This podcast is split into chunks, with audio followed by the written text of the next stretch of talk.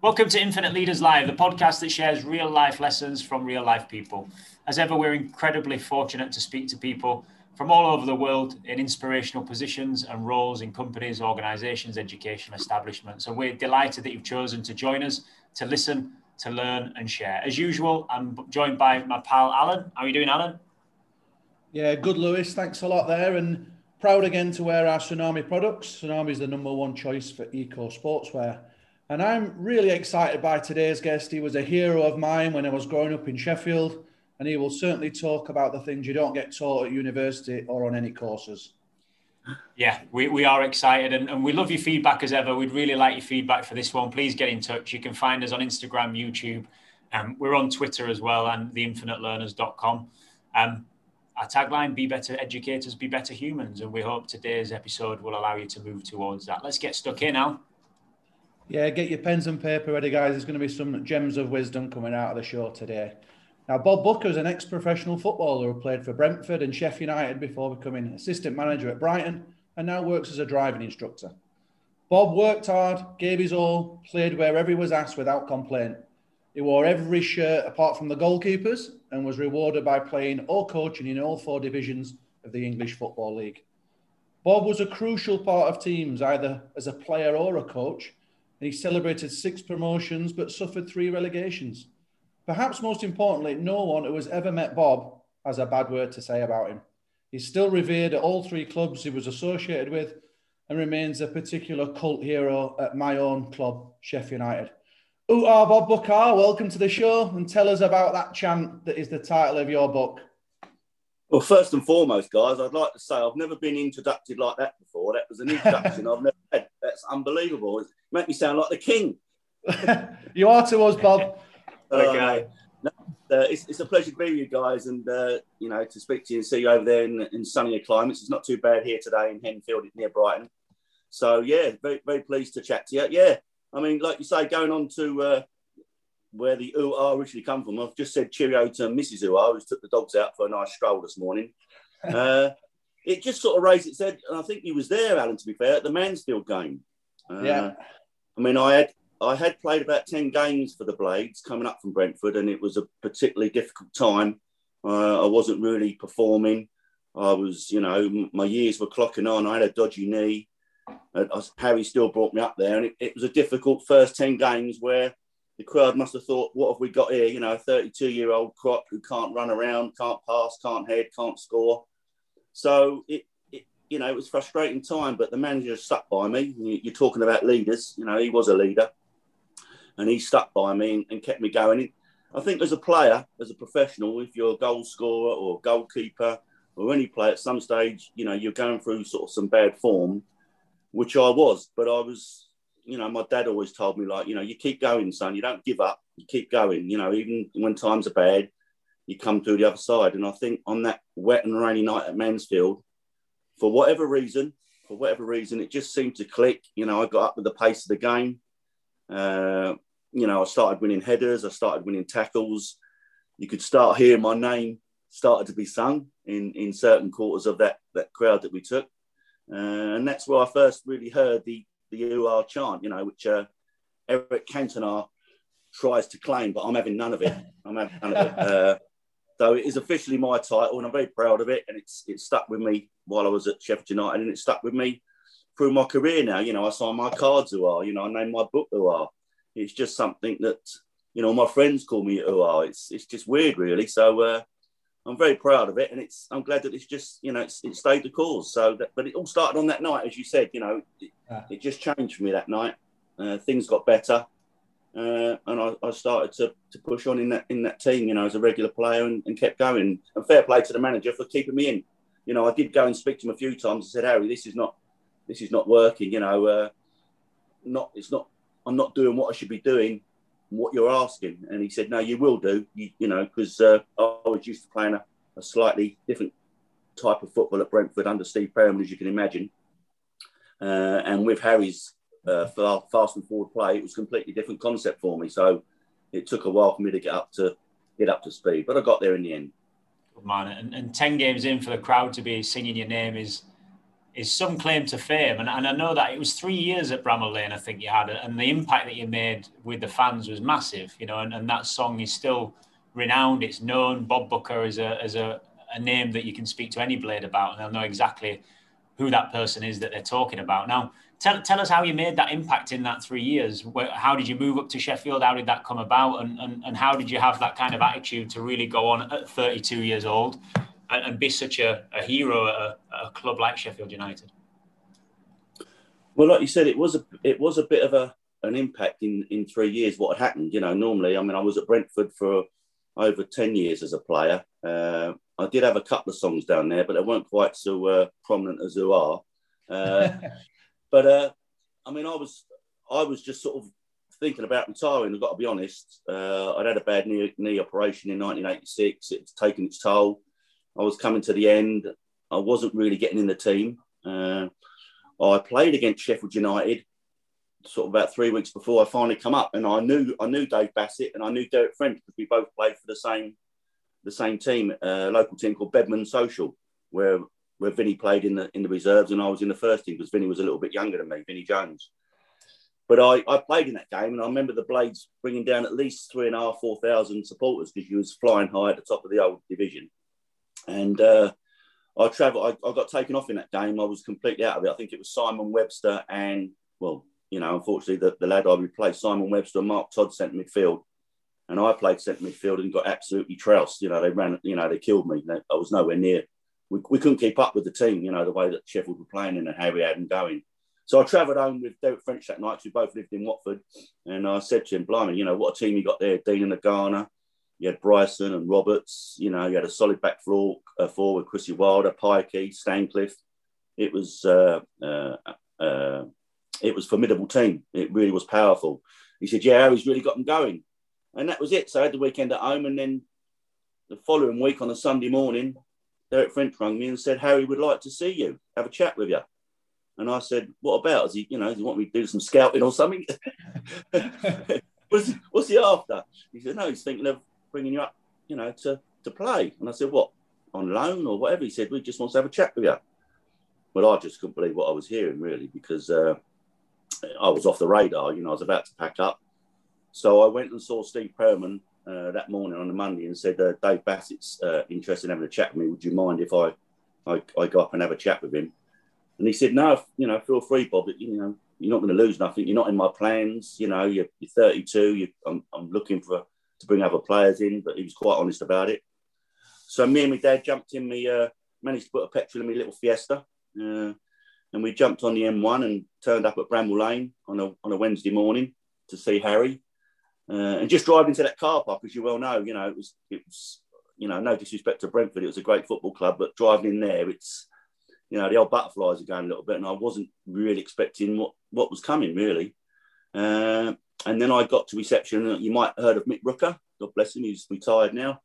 He come and met me and took me through the took, took me through the offices, and I could see all these people looking at me, thinking, "Who the bloody hell's that?" You know. and then uh, Harry, Harry, called me in, so I went into his office. Um, my dad waited outside, and uh, just had a chat with him. He had his legs up on the table, and we, we spoke about football. And he was looking to replace Simon Webster, who broke his leg, at, uh, unfortunately. Uh, and I said, Harry, I've, you know, I've, I've hardly played. You know, my knee's struggling. He said, Well, don't worry about your knee. We'll get your knee sorted. Frenchie will sort that out. We'll get you some injections, and you can have a one to one. You can have a one to one physio. You know, and he. I said, okay, can we dad come and have a chat? So my dad come and have a chat, and we sat there. Uh, and I, at that time, I was on a, probably about two hundred and fifty pound a week, which you probably wouldn't believe, three hundred pound a week at Brentford. And Harry read out the contract, and it was almost trebling my wages, and they was offering me you know, sort of a signing on fee, which I'd never had.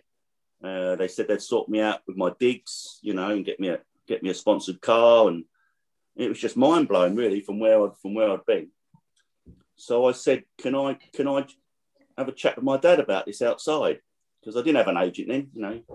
You didn't need an agent, you know, if you couldn't decide what you wanted to get out of a football club or what you wanted to accept. I mean, I think I'd already made my mind up once you read the contract out. To be honest with you, uh, he said, yeah, yeah, go and have a chat, but there's no more money, no more money. I said, no, I just want to have a chat with my dad. I can't get my head around it, you know. One minute I'm just about to retire and finish, and now I'm being offered a contract at Sheffield United. So we, we walked along the tunnel, me and my dad, and we walked down the steps and we saw the blade sign. And it's making the back of my neck go up now, the lads, to be fair. It's giving me a bit of a shiver, a bit of a lump in my throat. And we walked out onto the hallow turf. We looked at the Kop and we just stood there in silence, me and my dad. And then it was a bit like fools and horses, I've got to be honest. We looked at each other and my dad sort of started to well up and I started to well up. And we just had a cuddle in a moment.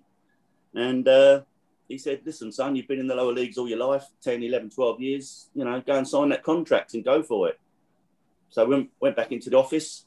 Uh, said, I said, where's the pen, Harry? He said, brilliant. So I signed the contract. I hadn't even told my wife what I'd done. My first wife, by the way.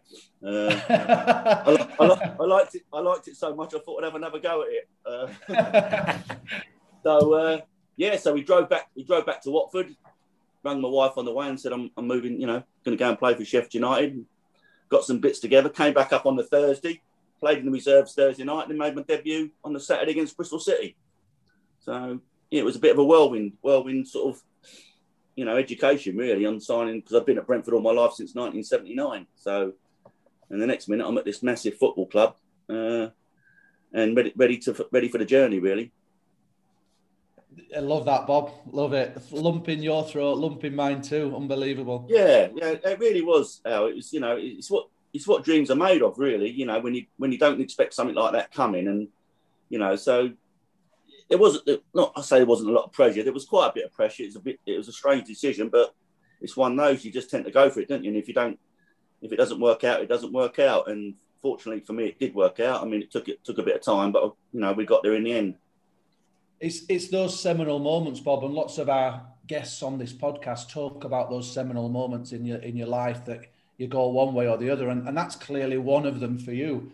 I'm going to take you back to that that Tuesday night at Mansfield, and I remember finishing school, and we piled into the back of a transit van as you would do in them days. I got, I don't know, some guy I don't even know was driving. My dad's in front. I'm in back with all lads from school. There's all sorts going in in the back of the van. it, it, smoke. Uh, you couldn't even see for smoke. Let's just say. And we get down there, and then all the dads are on it at, at, at the pub. and we go to that night, and it's got to be one of the coldest nights I've ever watched football at. It was, yeah. it was sleet, it was rain, it was snow, it was brutal. And, and, and that was another seminal moment, like you say, in, in your Sheffield United career, because that's when you became alive and, and as a blade and as a fan that's when we saw you. That's when we like, oh wow, he's one of us, and that's when the mm. chant started. So just to link, how important is that sense of belonging, Bob, where you feel really part of something special? Well, every player, you know, every player likes that. I mean, I, it, it happened, happened to me twice. You know, when I went to Brentford, I was inexperienced. I'd just signed from a non-league team. You know, sort of two men and a dog watching to playing. You know, playing straight into into Division Three. So a, it was a massive a massive step up for me, and I really struggled at Brentford. It was it was it was just like deja vu coming to Sheffield. You know, I was going from Brentford to Sheffield and making that big step as well. Not as in division so much, but as in football status and football football ground and, and stadium. So it was a massive step up, and uh, it it does affect you. Uh, you know, when you, your parents are sitting in the in the crowd, and you know you, you got all that abuse going around you. And I used to you know, I used to drive home in the car and listen to praise and grumble, and I don't know why I did, but you know, people were actually saying, you know, you know, he, it, Booker's useless. What's he doing? He can't run. He can't. He can't get around the pitch. He's too old.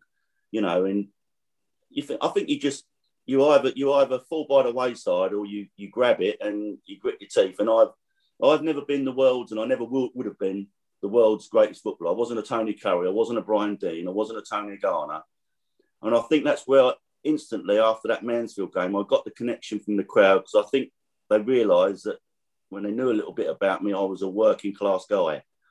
I worked in a factory from eight in the morning till half past five at night. I didn't I didn't have it on a plate. I didn't come through the apprenticeship scheme and everything done for me. I worked my bollocks off uh, in a factory uh, and just enjoying Saturday football. And then the chance came along. And like I said to you earlier, you know, about you guys being over there, when the chance comes, you have to take it. And you know, I, I recognise that the, the general Sheffield United supporter, you know, he works his bollocks off all week, whatever he does, whether it's a bus driver, whether he's in an office, whatever he's doing, whether he's a builder. Come Friday night, he has a few beers, down the lane on a Saturday, watch the game, let off steam, You know, Sunday morning, get up, have a game of football Sunday morning for the Bradway, go down a pub, go down the local social club Sunday afternoon, have your Sunday dinner, fall asleep, back to work Monday. And that's what I, well, that's what that's what I did. You that, just that, described that my was dad's life. Well, What about exactly. yours, Lewis? But, uh, Yeah, yeah, yeah. I, I, Same I can story. relate. I can relate. I can relate to that, and I think the modern day footballer now wouldn't have a clue what some people do for a job and, and how it affects them, because it's just put on a plate for them. You know, you, everything's there, done for you. You know, you don't have to want. You don't have to want for anything. You're fed, you're watered, you travelled, you travel the world, you're looked after, and it's a million miles away to what it was when we was in the game. That's why I think when you speak, like you guys speak to a lot of ex-players from that era, they probably speak pretty similar to me because that's what we did. That's how it was. Uh, and we're, I think we're very proud of being in that era as a professional footballer through the 70s and 80s and 90s. Yeah, we, we, we spoke to Baz Rathbone a couple of months ago. Um, used to play at Blackburn, and he, and he talked about the, the dressing rooms being tough and such. And he talked about feeling a real imposter syndrome that, that, like you've just described there, where you're like, hang on a minute, how am I at Sheffield United, having come from Brentford, being on the verge of retirement? Did you have a little bit of self doubt as you came up to Bramall Lane? And what did you do to try and to try and ease that? What did you do to try and make yourself feel a little bit more like you you were at a place where you could make some progress and you did deserve to be there and you had, you know, worked your socks off to get there? Mm. Well, I shit myself my first, first time going, going into that going into that dressing room. I, you know, I, was- I was a little bit lucky again, like you say, right? Tom, I, I knew a few of the players from from down south. I knew, you know, well, I knew Stancliffe because I played against him quite a bit. I knew Francis Joseph. I knew Simon Tracey from Wimbledon, uh, and, and a, a couple. I knew Wally Downes, so I had a little bit of insight to the to some of the lads there. And Frenchy was there, so I didn't feel too too far out of it going into that dressing room. And when I walked in, and you know, a lot of them turned around and they said, "Oh bloody hell, look, what's he doing here?" And, and I think it was Paul Stancliffe. He said, "What you doing?" He said, "You're older than me." And I came back with, "Yeah, but I can score more goals than you, Stan." And that sort of broke that sort of broke the ice a little bit, like you know, with the rest of the lads. But they was re- they was really good. Uh, and my first morning, you're always a little bit wary, you know, what it's going to be the first morning's training. And and to be fair to Chrissy Wilder, he, he, he sort of tagged to me straight away. It was great, Chris. He come up and said, listen, you know, I'm driving up to the training ground. Would you like to jump in the car with us? And so it was me, him, and, and Toddy jumped in Chrissy's car, and, and off we went to the, my first training session. Uh, and I couldn't trap a bag of cement that morning. I was so nervous. I mean, I, I shouldn't have been. I'd played over 350 games. I you'd think you'd just drop into it, but I suppose it's the same as going for any new job. You know, you're a little bit apprehensive. But they made me great, you know, and it, it was a very tough dressing room. You, you know, you know what I mean by that. There was a lot of banter. There was a lot of fierce banter, and if you can't take that, you got no chance. And it was it was a very volatile dressing room, full of characters, you know. And I think Harry, I think Harry Bassett done a masterclass by mixing the Southerners with the Northerners. You had, you know, Wardy, Dane Whitehouse, Billy Whitehurst, Chrissy Wilder, Dane, uh, Mitch Ward, and then you had Trace, Gannon, myself. You know, so it was it was a, we had that banter, you know, that that North versus South. I mean, most Friday mornings was North versus South, five aside, which you, which you'd never get today. And you know, Geoff Taylor blow the whistle seven minutes each way, and we'd all kick three bags of shit out of each other. Uh, and that was on that was on a Friday morning. If you got injured, you didn't play. So, but that's what we did in them days. You know, that's that's how it was. I mean, you wouldn't have any contact on a Friday morning now in the Premier League, would you? Uh, but that was us. You know, that's what we, that's the way we, we, played hard and we worked hard. So fantastic crowd and they, fantastic group of players, and they made it very, very not easy for me, but they, they made me very very welcome and and as did you know as did all the staff. Mick Rooker particularly because he took me around when I was living up there and I wasn't at home. He, he took me around the pubs and the clubs. Well, not drinking obviously too much, you know, not after a Wednesday, but. Uh, he took me around the pubs and clubs and the shops, and I did signing sessions. So he, he got my face around, really, you know, took me to places like that, you know, GT Sports, and do little photo sessions, which I find quite, quite not easy, but I think it's part of a, a, professional footballer's job, you know, sign some autographs and bits and pieces. So that really helped as well. So Mick Rooker was great for me because he really got me around the city uh, and, and put my face about and looked after me. You mentioned there, Bob, about the banter tell tell us a bit more about the sort of dressing room atmosphere and how, how bad it was, but also maybe how good it was as well. Because there's a fine line, isn't there? Like you've already alluded to. You know, it was fierce, it was cutthroat, but it was done in a supportive way. Would, would that be right? And and how how fierce did it get, and how supportive was it for you? Well, like I said, if you, I mean, some of the abuse, you know, you, they could they could be slaughtering your mum for your sister. You know, many of the players said they wanted to shag my sister, or they had shagged my sister, uh, oh. which that can really affect some people. Do you know what I mean? In my opinion, good luck, good good luck to them. but, uh, but no, it can it can. But I mean, you know, things they used to shut the apprentices in the skips and and shut the lid like they'd be stuck in there for an hour. You know, because they hadn't cleaned their boots or, you know, it, all sorts could happen. You know, we was up at the training ground one one winter when it was snowing and we had a snowball fight and the north versus the south and I got stripped bollock naked in the snow. They left they left me with my slip and a pair, pair of boots and I had to make my way back to the training ground because they took all my training kit. You know, it's ruthless. So uh, yeah, there, there was it, it, it, was good. You know, I I I think Harry done brilliant there because that's to me that's what a dressing room should be like. You know. You, you talk about Harry there really fondly, Bob, and, and we all got great memories of, of Harry Bassett. To those that don't know who he is, he's he was the guy that instigated the crazy gang and then came up to Sheffield. And one of the things he did was he brought his his Southerners with him, and he brought his entire team up north, which had probably not been done much before. I'm, I'm interested, Bob, to find out there is what why what was so good about Harry in terms of his man management, as it from a leadership perspective. Well, we called him Harry the Bastard.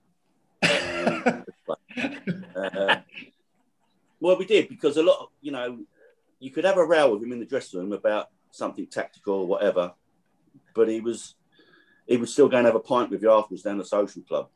I mean, one of my you talk about man management. One of my one of my memories uh, was when I hadn't been home for about six weeks or six to eight weeks, uh, and we got beat at home. I can't remember it was against. You might know you statos over there. We got beat one 0 at home. We was sort of going going for promotion. We got beat one 0 and we was absolutely appalling. And he came and he absolutely slaughtered us. I'd already arranged to go home to a family to a family party, and I hadn't been home for six weeks. So I'm thinking as I'm coming off the pitch, we're going to get slaughtered now, and I'm going to be in in the morning. Uh, and Harry, Harry absolutely ripped us to pieces. You know, you didn't run, Bob. You didn't win your headers. You were shit. Trace, you were sloppy you know, absolutely killed us right, right through the team. So he said, You didn't work today. Uh, so you're going to come in the morning at eight o'clock and you're going to run around the pitch for 45 minutes because the second 45 minutes was absolutely diabolical. And I'm thinking, I've got to ring home and say I'm not coming home and I'm not been home for eight weeks. Well, in that moment when I was in the shower, Dave Bassett come up to me in the shower and tapped me on the shoulder and said, uh, Big fella, get yourself off home. You haven't been home for eight weeks. And I looked at him, I said, Harry, if the lads are in running in the morning, I'm, I'm going to be in running with them. But that moment that he remembered that I was meant to be going home, and then realizing that he'd said coming in the morning, and then come and saw him in the shower, just little things like that. You think, yeah, I, will I'll do anything for this fella, and I would have done. You know, I, I, still speak to Harry on a regular basis, and I just I just loved him to bits. He just he'd done everything for me, and he was my mentor. Uh, they, the lads used to call me son of son of Dave because they thought I was up his arse all the time. But uh, no, he, he, just he just looked after me. He, you know, he made me feel ten feet tall, and I would have run for a brick wall for him, and hopefully I did. But I, he there, he obviously looked after you, and he knew what you needed, which is a real sign of a good leader. Where he's got his arm around one people, he might be having a go at another one. He might he does just knows what triggers to pull. What other yeah. what other examples of Dave's man management could you pull out from there from for maybe other players? How did he treat them and how did that work? Well, you're you're spot on there because some players, you know, some players can't take a bollocking. You know, they, yeah. it, it, doesn't it? It affects them. You know, Jock, Jock Bryson. You know, Jock, Jock Bryson for me was so underrated he had everything. You know, he, he, he was he was he, was fit. He could cross. He could score. He could head. He was a manager's dream, really, for a wide player.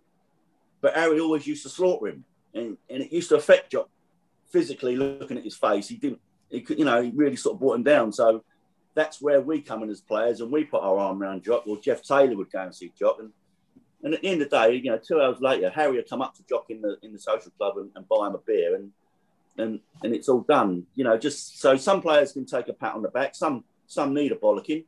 You know, yeah. you, you, know, you get into Dino now again. If Dino was having a bit of a an off day, which wasn't very often, he used to he used to get into him, and and Dino looked like he was going to cry sometimes. You know what I mean? But uh, but uh, you're right. It's the man management. You know, And I, I took a lot of that when I went into my coaching. You know, some players need a bollocking, some you can't. Well, you just got to ease up a little bit and uh, and deal with every every person in a different way or every player in a different way. How do you get that right, Bob? How do you start to to understand that? I think a lot of it comes naturally, you know, as being a judge of a on who you're like you guys, who you're teaching or who you're coaching, knowing what you can tell them to do, knowing what you think they'll be able to do, and getting them to do it. You know, it doesn't always happen. Uh, you can have, you know, it's like Mourinho going to Man United. You can have the best players in the world, but if you can't put them into a shape, whatever it is, four four two, and get them get them to do what you're asking them to do, you've got no chance. The manager's got no chance. And Harry had that. He had that. Nat, you know, we played in a certain way. We all knew our jobs, and if we changed the plan, he let us know about it, and we didn't change the plan. But sometimes, if it did happen, you was on the back end of, of a Dave Bassett rollicking, like you know. So I remember I remember when we used to do a bit of pattern of play, and I'd go and get the ball off or try and get the ball off Paul Stancliffe or one of the back four players. And if they actually gave it to me, Harry would stop the game and get me down and do 30 press ups.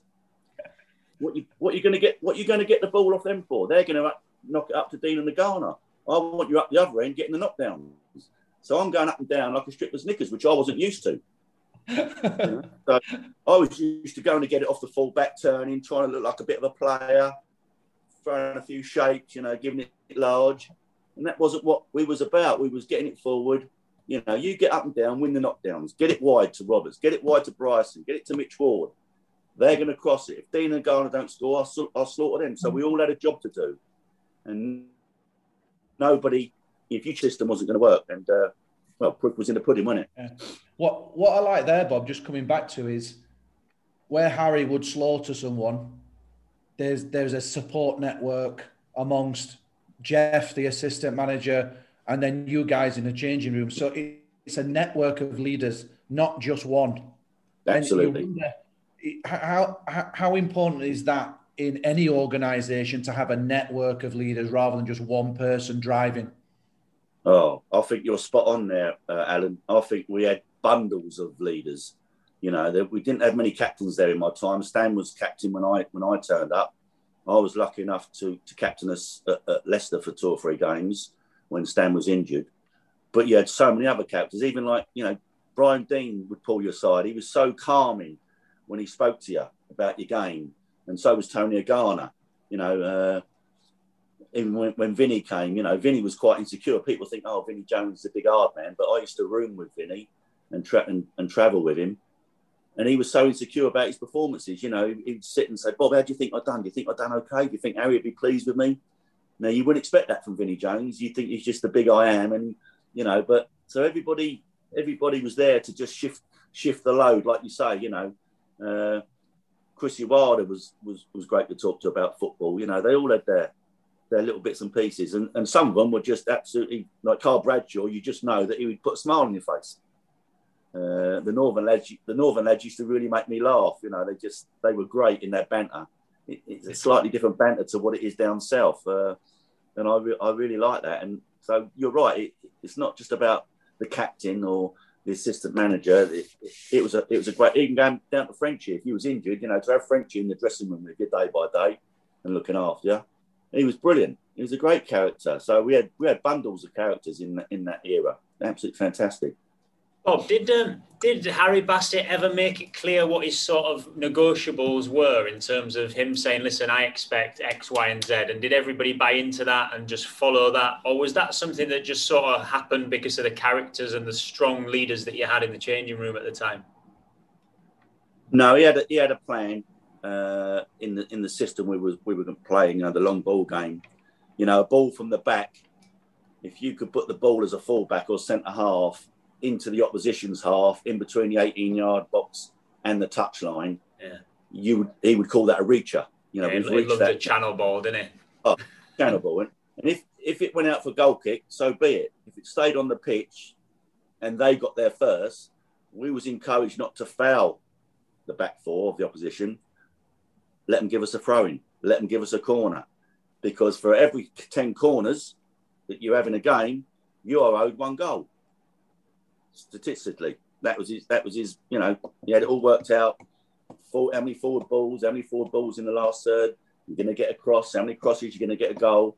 So it wasn't just a case of lumping it forward. It, it was a real, it was a real system that every player bought into. Uh, and once you see it working as a player and you start winning games, same as winning and losing, it becomes a habit. And to get rewards out of it, you know, we knew that we had wingers that were going to cross the ball.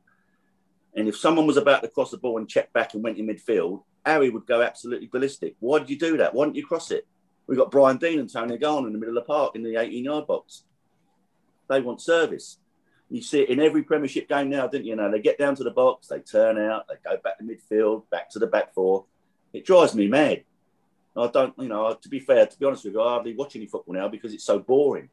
but there's no, really, there's no it's, it's, a really interesting. There's no, on, there's no shots on goal, is there? There's no it's a really interesting point, no... Bob, because we, Alan and I both coach football. We've both been involved in football for years, and and um, you know, when I was at school, it was very much being coached in a way of getting the ball to the fullback and hit the channel. Exactly what you've just described. Exactly what you've mm. just described, and despite what you had in your team, that was the way you play.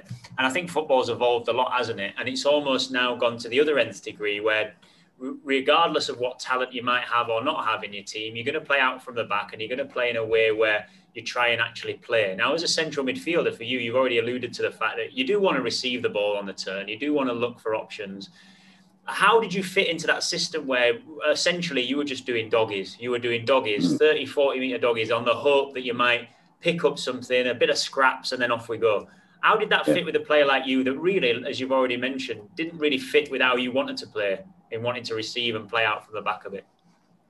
Well, that's that's where them first ten, first ten games became a problem because one, I wasn't fit enough uh, to do that job. What Harry wanted, box to box. Uh, you know, most Tuesdays and Wednesdays we did them types of run, 18 yard box to 18 yard box, especially the midfield players. Toddy could do it.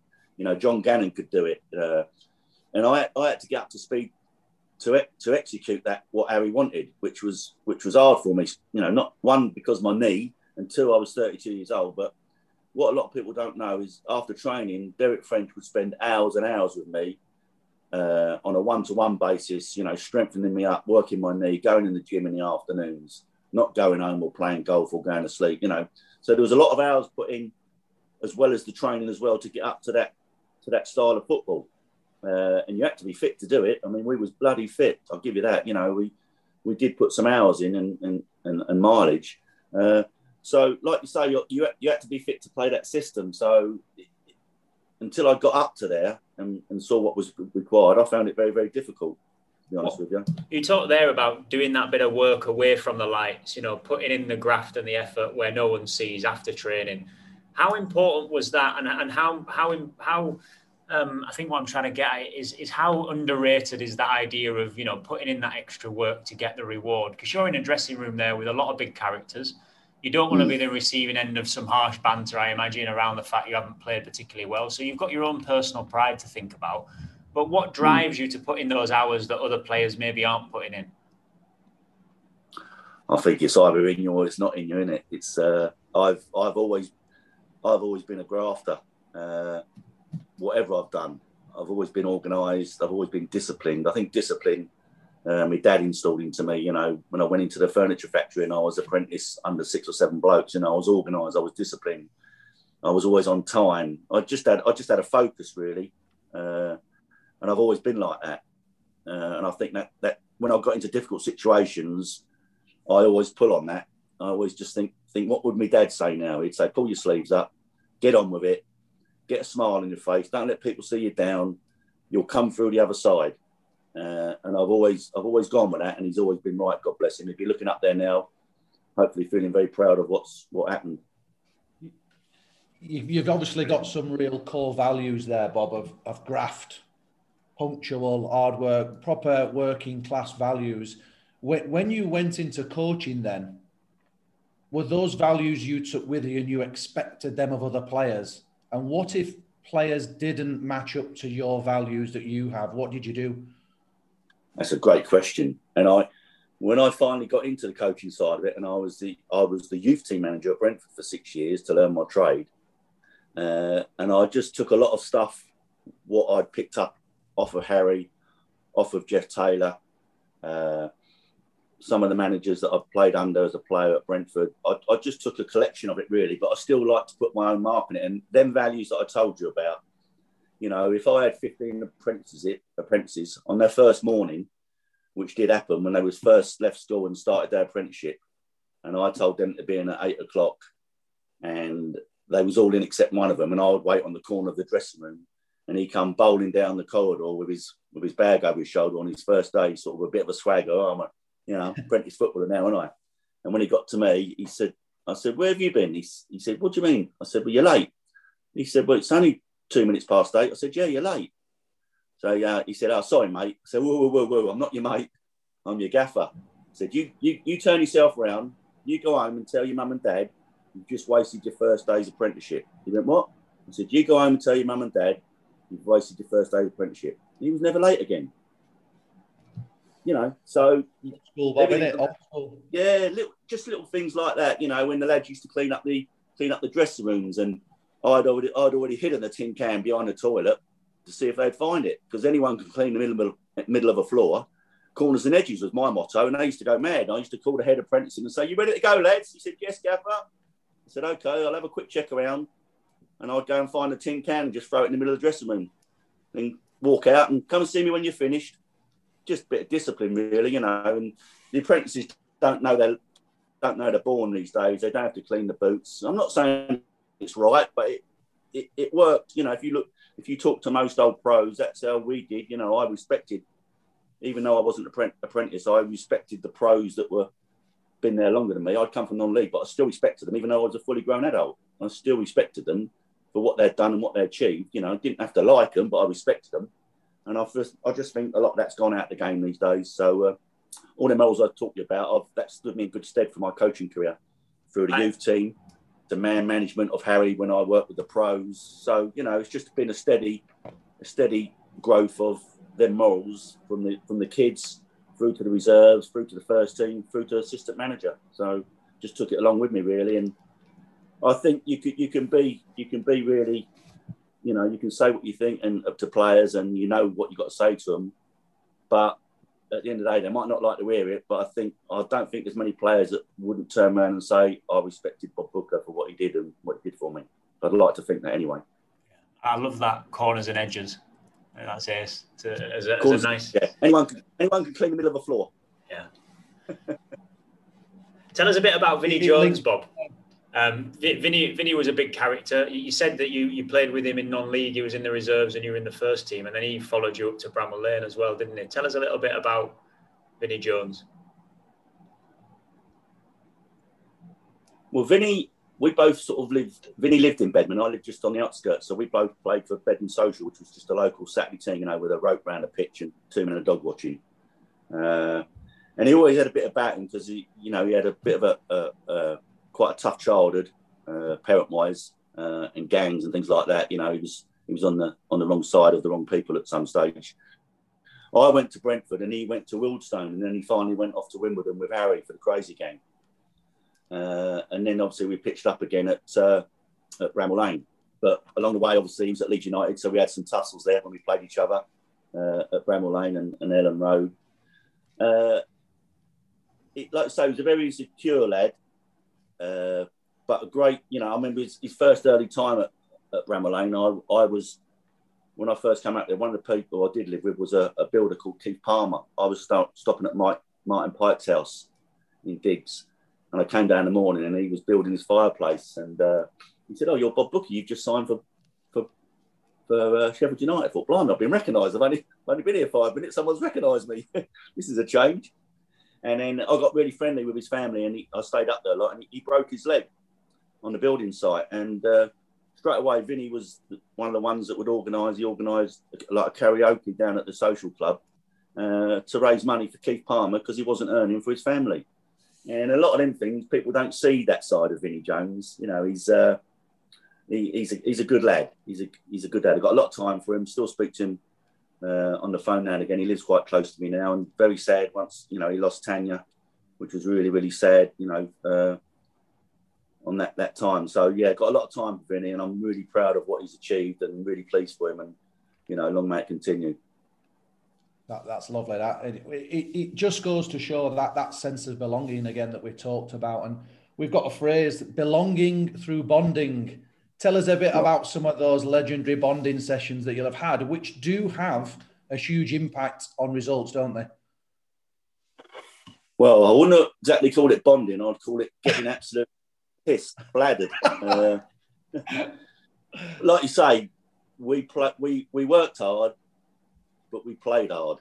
Uh, you know, I think that group of players. I'm not sure if it happens too much these days because players are shipped in and in coaches and shipped out again, and off they go in their cars. Where, you know, I would say at least eighty percent of the team, not even hundred percent, we would we would all socialise together after game. In the, you know, it might be for an hour, but we was all there. Or, you know, a lot of a lot of the wives used to come down sort of in midweek and, and have, have lunch with the players and all mixed together. So we really, like you say, we really got that bonding of that real group. It wasn't just the players; it was the wives, it was the kids. You know, it was it was mixing with the staff and things like that. So it, it, it was a massive bond, and it was like I like you know getting on the getting on the train and going on the journey. And if you want to jump on it, it's going to be great. If you if you don't if you want to get off and stop at the station, see you later. But we was on a we was on a roll, and uh, it, it was just a great it was a great time to be in a great era and some lovely people you know met even down through the staff and just it was a real it was a real well that was a big football club. I think everybody i mean it's a big football club now but it was a big football club then. Everybody was really everybody knew everybody you know. They probably don't know there's so many so many staff in a football club now. I mean when i went to brighton we had four members of staff. We had the secretary uh, we had about, I think it was three or four. You know, you go through Brighton at the Amex now, there's 95 people on the office floor. It's, that's just, yeah, that's just the way it's gone. It's, it's, it's blown up out of all proportion. So, yeah, some great bonding sessions. And when we, you know, when we went out and Harry sort of took us out and, you know, we could let our hair down and, you know, uh, it used to get a little bit out of hand, but nothing that would hit the papers, you know. I mean, we had a we had a few examples on the plane going over to Marbella where we got chucked off the plane and when you look at it these days, it seems quite quite bad. But it was it was a bit of banter, really. It wasn't it wasn't doing anything dangerous or it. You, it's one of those, isn't it? You could get away with it then, whereas now you'd be you'd be locked up, wouldn't you? Go on, Bob. there's a story there, isn't there? Tell us a story. You know the one about the on the jetliner.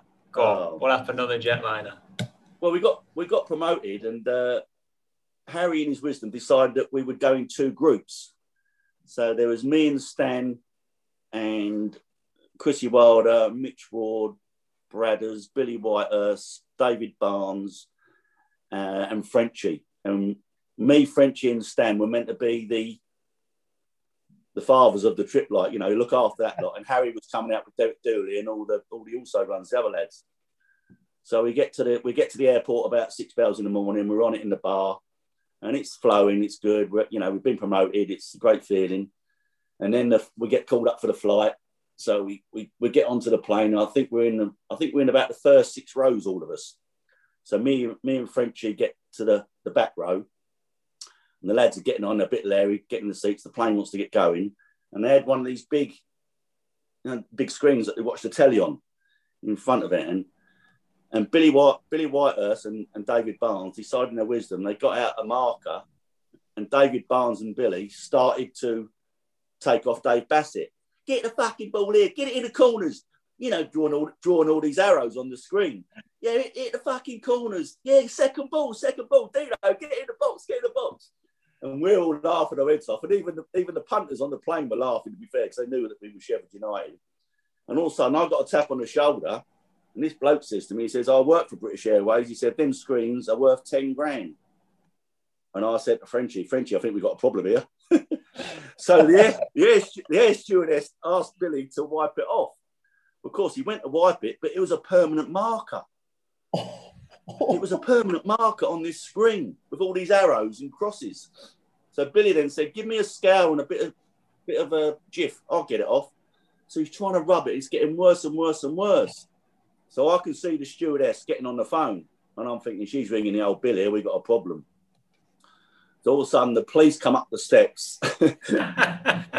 French, French, Frenchy had a sombrero on, and I had a paper, and he said, "Kick your head down, son." So I put the paper up and slid down in my chair.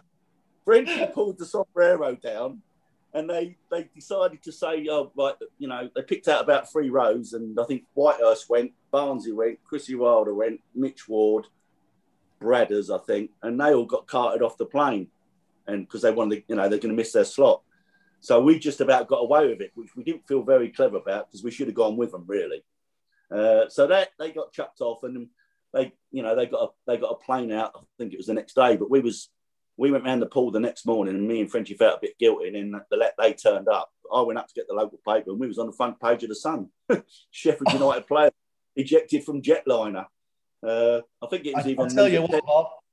I tell you what, brave, brave policemen to be chucking off Billy Whitehurst and that names. They must have. What were they? Armed guards, blood and sand. I'll tell you what, the funny thing was when we got when we got the sun in the morning because I, spoke to Chrissy Wilder that night and he was actually fuming because he they were running through the airport and the paparazzi were trying to chase him to take pictures of them. And the chairman then, Reg Brealey, said, "Just get yourself in a hotel and we'll get you on the next flight tomorrow." Well, Chrissy Wilder said he finally he finally got to his hotel room and thought, "Oh God, I'm safe at last." And then news at ten come on, duh, duh, duh, and then he saw all the mugshots up on, on news at ten. Uh, and Billy Billy had the ump because on the on the pages of the Sun in the morning, you know, like you have your team photo, like where you're all standing up with your arms crossed in your football kit. Billy's one, he was in a suit coming out of an old court case down some steps in Sheffield Court. he, he said, yeah, he didn't even get me in my football kit. They got me in my suit coming out of court on another case. So yeah, that, that stuck with me a little bit. So yeah, them sort of things. But say that wouldn't happen these days. But we didn't hurt anybody. We wasn't, you know, we wasn't swearing, wasn't abusive. We just had a drink and, you know, just got a little bit, a little bit excitable, really. Yeah, and, and I can imagine with people like Billy in the changing room, there was a few times that maybe you or, or other certainly younger players felt like they were walking on eggshells a little bit. And I, I, I know I want to try and explore a little bit something that Alan and I talk about a lot, which is a sort of blame versus responsibility argument that happens obviously in life a lot. And, and within education, it's something that we really try and connect and, and get across to our students that, you know, life's what you make it. You know, take responsibility for what you can control rather than point blame in that. How mm. was that? How was that in a in a changing room full of Billy Whitehurst, Vinnie Joneses, Harry Bassett's? Was there room for blame? Was there room for not taking responsibility? Well, you couldn't. Harry didn't always have to point the finger. You know, Harry could come into a dressing room at half time and you, you're spot on. You would have the lights of, well, I don't think they played together, Vinnie and Billy, but Billy or Vinnie, you know, they would be doing the team talk. They would be pointing the finger, especially if they, you know, when Vinnie was captain and that was that was his role. You know, he could point the finger so sometimes Harry just come in and Geoff, and they would just stand in the corner, you know, and Carl Bradshaw might have someone up by the throat up against the wall, you know. And, uh, it happened, you know, but you let that flow because that's what you want, isn't it? You know, it's controlled aggression. You, you, you, know, when you're there for that 90 minutes of that football game or then three hours, that's got to be done. Once you're away from the football club, it doesn't mean you're going to mix socially with every player that you, you come across. Yeah, we did at a lot of stages. But I've been in football teams where for 90 minutes you've you've got to tell people what it is. It doesn't mean you're going to be the best mate after the game and have a drink with them all the time. You, you go away your separate lives, you know. So yeah, the, Billy Billy could do that. You know, Mark Morris could do that. He could point the finger. I used to have, do a fair bit when I when I could, like you know, Vinnie. Uh, even the likes of Dino could get the ump and start pointing the finger, and if he wasn't getting the service, so you know, if they weren't getting the service, Deane and the Agana, they let you know about it. You know, you didn't cross the ball. You had a chance to cross it. Why didn't you cross it? Just little things like that. It's got to be said. Then it's out in the open, and nobody, nobody needs to hide, do they? You know, you don't want people saying, "Oh, going in the toilets. Oh, he hasn't crossed the ball for me." Get it out there. You know, um, you're in a you're in a working environment for that ninety minutes for to get a to get a result, and that's what it's all about. At the end of the day, is getting three points, and then if you want to fall out afterwards and punch the shit out of each other, then so be it. But how, important, how honesty, Bob, in, in an environment like that? And then also, you know, oh, you you've took on coaching since then and working with youngsters. You you've done it in, in, in a very different way, being a driving instructor and coaching people through that. How important is being honest with the people you're working with? Paramount, absolutely paramount. You, you, as a coach, when I got into coaching, or even when you, in some teams I played in, you could smell and feel the poison if there was a little bit of a poison group about. And once you get a bit of poison in a dressing room, and players, if there's any players listening to that, they know what I mean by poison. You know, get a little click, two or three players just oh they're not, you know, they might not be in the team, so they try and suck everybody else into it. So we didn't have, we didn't. I can't remember much poison at Sheffield United when I was in that group of players because everybody knew exactly how everybody was thinking. Now, there weren't no clicks. And once you do get that, when you get them clicks in football clubs, in dressing rooms, there's only one result, and that's the manager's going. You know, because players have got so much power these days uh, to managers, and the way the way groups are, the, the, way groups go about their business. You know, players have a lot of power. Uh, I'm not saying it's always the right way to coach and manage, ruling by fear, uh, if you want to call it that. But Harry didn't rule by fear. You knew he was the boss, but you knew that he could, you knew that you could have a pint with him after a game. You know, there was work and play, and that's that's the balance of man management. And I would know that I've seen Chrissy Wilder, and I, I speak to him, and I know the way he works, and I expect, and I know the players would think exactly the same about him. They know he's the gaffer, but they know that you know when when when they're winning and celebrating, he'll be there with them, uh, and he, he expects the same. If he's struggling now, he needs he needs them players with him now. He doesn't need groups of players going off. Oh, oh, we're not doing that right. We're not winning games. He needs them to be on side with him. Uh, and I'm, I'm pretty sure, you know, I would think they definitely are, knowing that group of players and the way they're still trying to play. So, yeah, there's no hiding places. Get it all out there so everybody knows where they where they stand. I think you can apply that to any organisation, Bob, as well. It's not just a football club; it's a school, it's a business it's anything, any sort of cliques and poison, and you're onto a yeah. loser, aren't you? I, am interested now if, if, how you've come out of football. What transferable yeah. skills did you have then from football that you took into your driving instructor business? How, how, and the difference is, is is unbelievable. But give us some similarities between the two. Well, it's it's like you, you touched on earlier. It, it is a form of coaching, but it's on a one to one basis now, rather than a group than a, than a group session. Uh, so, I, you know, it was my wife's idea to be fair, because once I left Brighton and, and you're sort of sitting around for the phone to go and you might get another job for a manager that you used to work for, and I worked under a few at Brighton, about seven, I think it was. You, you know, that when that phone call doesn't come, you got start thinking, well, football's not going to last forever. You know, you're in a bubble when you're in football, and once you're out that bubble, it's quite, it's quite worrying. Thinking, oh, what am I going to do? You know, for me, going back to my childhood and doing an apprenticeship in a factory, that stood me in good stead because I've not been working as a driving instructor all in lockdown for nearly a year now. So I've been out and sort of done some odd jobs for people and helped them out. So I can do that because I, would already had that grounding as an apprentice in a furniture factory. So a lot of players go straight from school, straight into pro football, and that's all they know. So it stood me in good stead. I think on the driving side of it, once I did the training, I think the man management and being a people person, which I like to think I am, my wife said, You are made for that job. because, eh, eh, you know, every character is different, isn't it? You know, every, you know, whether it's a girl or boy, you're not only a driving instructor, I'm a bloody counsellor.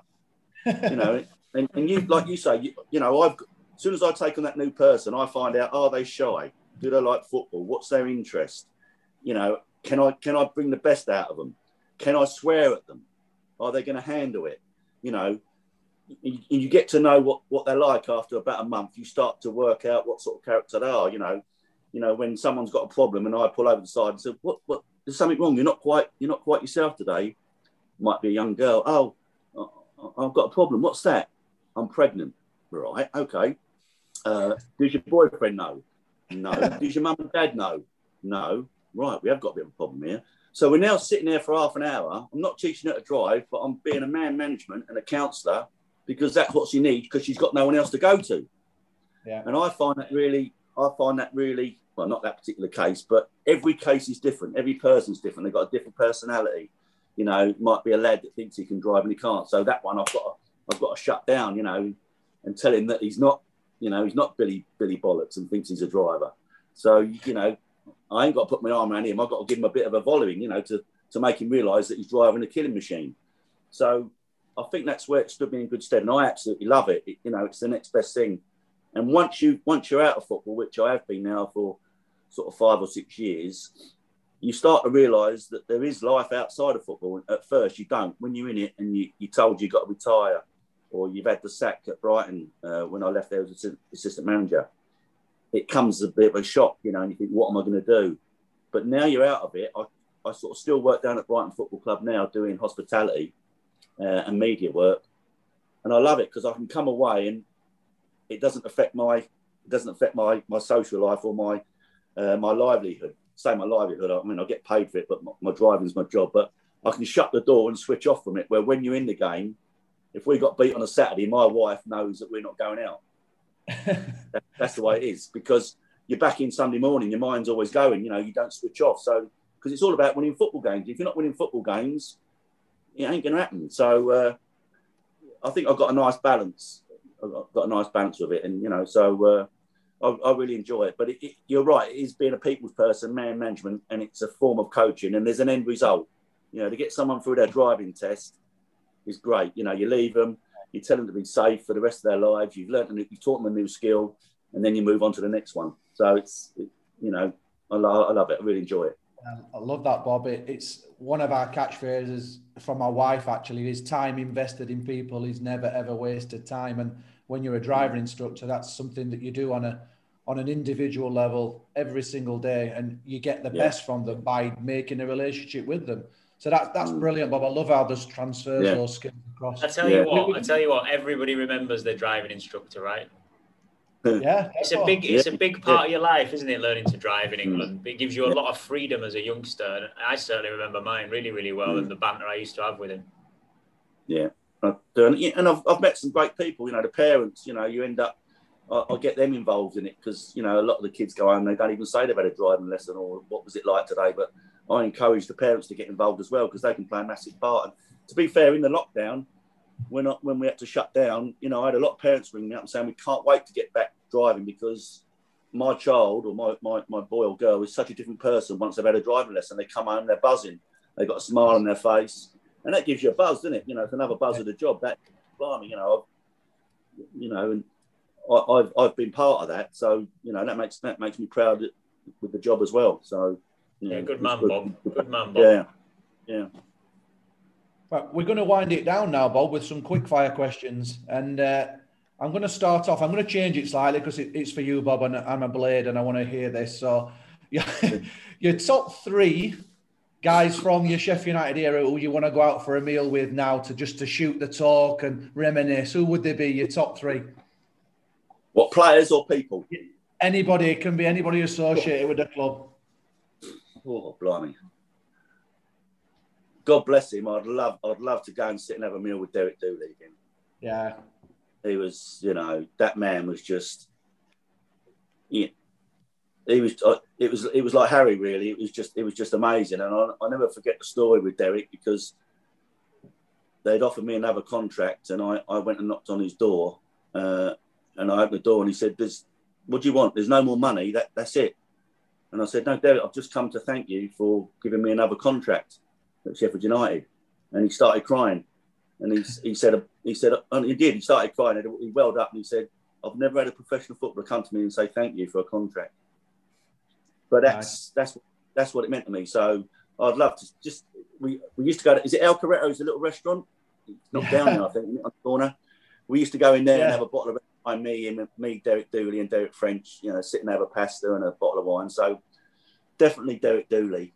Uh, I would I would like I would like to sort of meet up with, well, all of them really, but uh, Brian Deane. I mean, I don't know what it is, but every time I've been on holiday in certain places without knowing, even up to this day, we end up going to the same places, and he thinks I'm stalking him. I was I was leaning out his villa in, in America, and he comes strolling through this complex, and I said, Dino. and, and then where else was it? I think Marbella. We bumped into each other. America. Uh, there was a couple of others. He's, He's stalking, me. Yeah. No, but I find I find Brian really interesting and, uh, and a, a, lovely fellow to sit down to, to have a meal with. Uh, Derek Dooley, Brian Deane, uh, friendship, friendship. Well, really, also Joe Elliott from Def Leppard.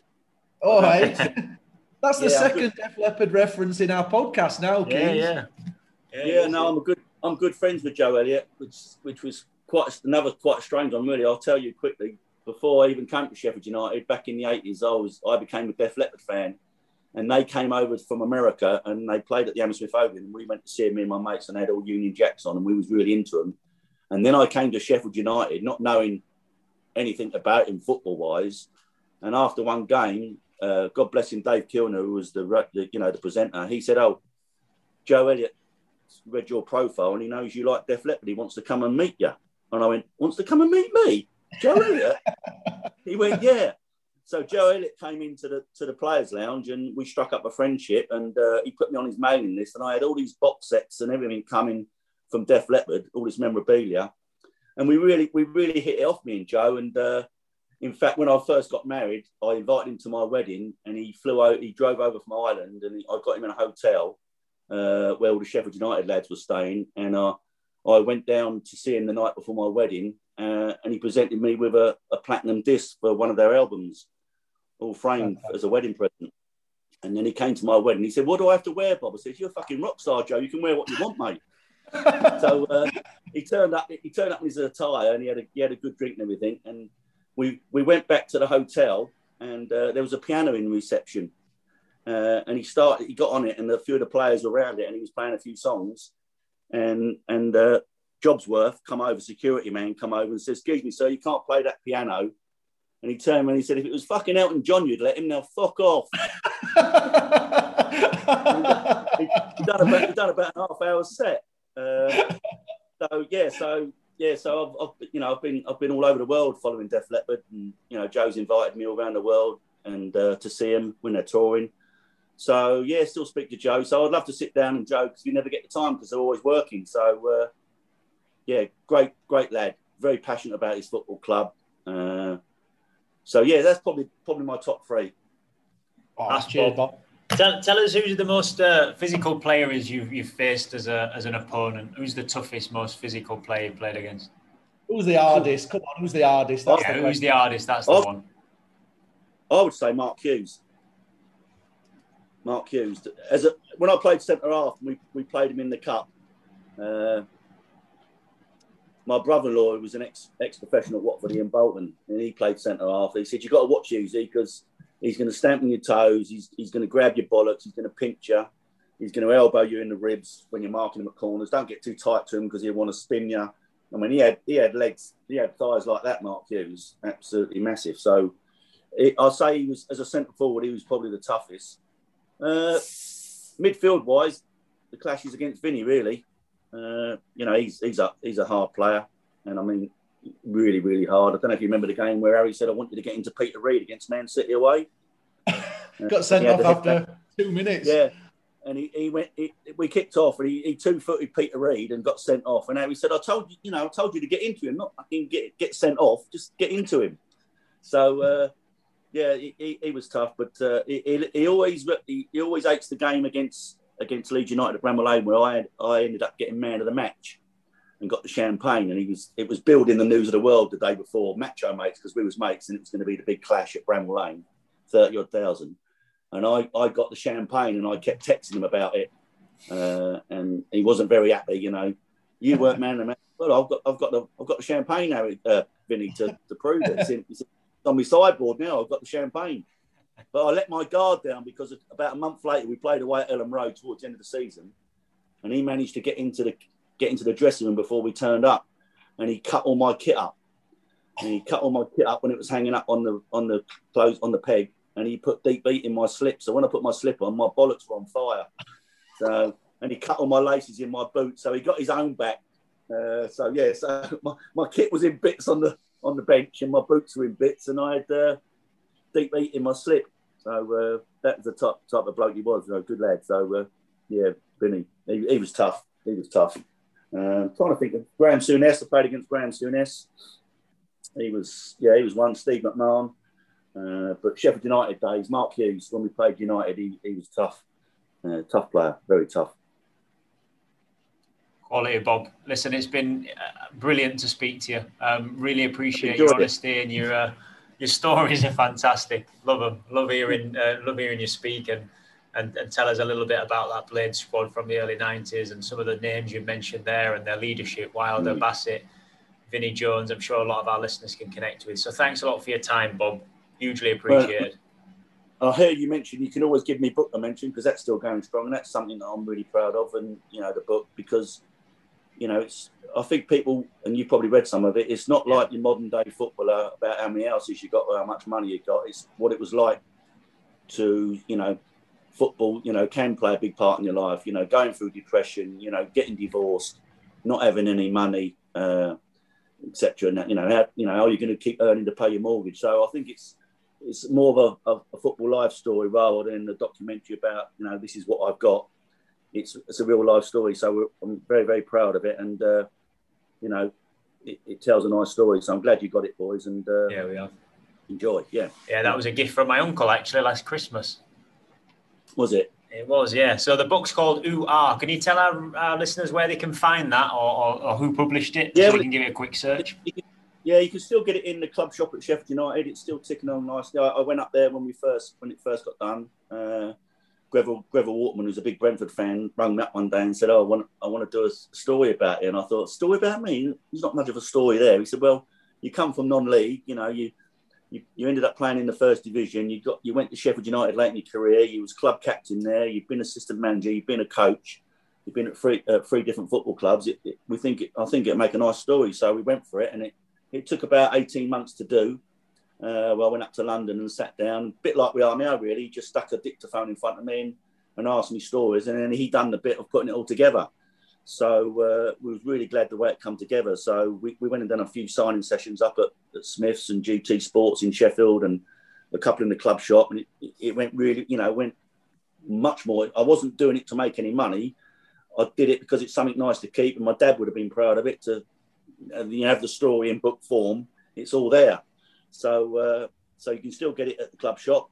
Uh, you can get it on Amazon. So uh, you know, I still get the odd tweet. Can you send me a book signed and things like that? So it's, it's still out there. It's ticking along nicely. So I'm still getting a few royalties. I can pay a few bills.